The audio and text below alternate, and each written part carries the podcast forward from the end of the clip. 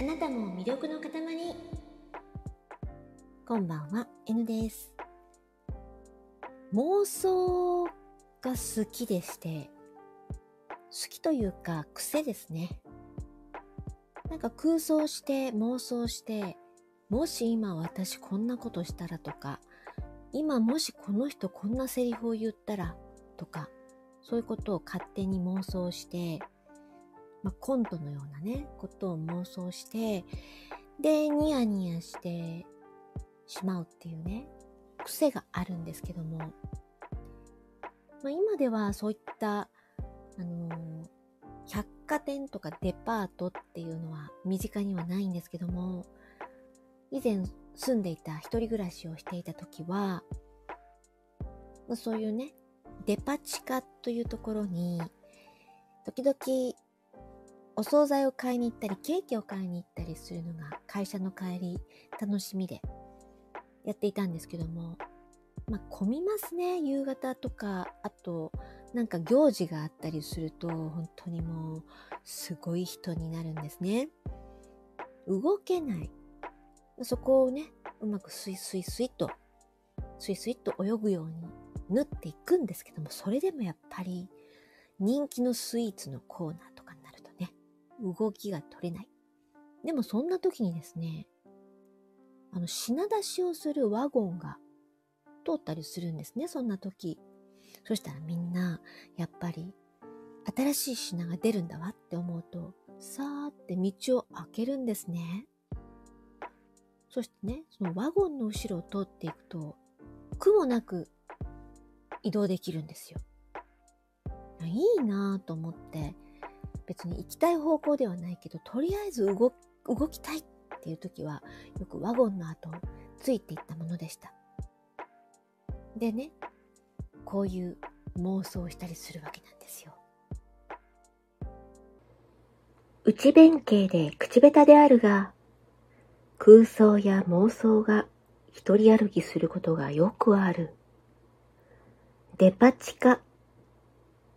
それも年中行事の時期は大変混み合う。買う方も売る方もアドレナリンが大放出されていて、ちょっとしたヒステリック集団と化している。こんな時は決まって、スーッと冷めていき、本来の目的よりも周りを観察するモードに入る。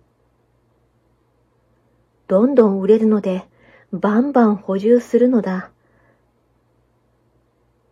恐れ入ります。ワゴンが通ります。出口へ向かいたくとも、行きたい方向にスムーズに動けない混雑。人は通さないが、ワゴンは通してくれる大衆心理。何？何？何？次は何が出てきたの？と、視線を走らせながら道を開ける人たち。開けた道を通って移動していく。行きたい場所ズバリではないが、とにかくどこかへ動きたかった。申し訳ございません。ワゴンが通ります。あ、恐れ入ります。ワゴン通ります。はいはい、すみません。N も通ります。あ、恐れ入ります。私、N です。N がワゴンの後ろから通ります。と、愛想を振りまきながら、後ろからついていく。人だかりの反応はワゴンを押す店の人の反応はああ、おかしいなそういうのやってみたいなどうなっちゃうかな心の中でニタニタしていたら、いつの間にか出口近くのジューススタンドバーまで来ていた。あ、マンゴージュースください。飲みながら店を出て、地下街を歩く。少し遠回りになってしまったが、頭の中で一人コントを思い出しつつ歩いていたら、あっという間だった。ここまで聞いてくださってありがとうございました。楽しい妄想をしたそのままで眠りにつきたいと思います。あなたも魅力の塊。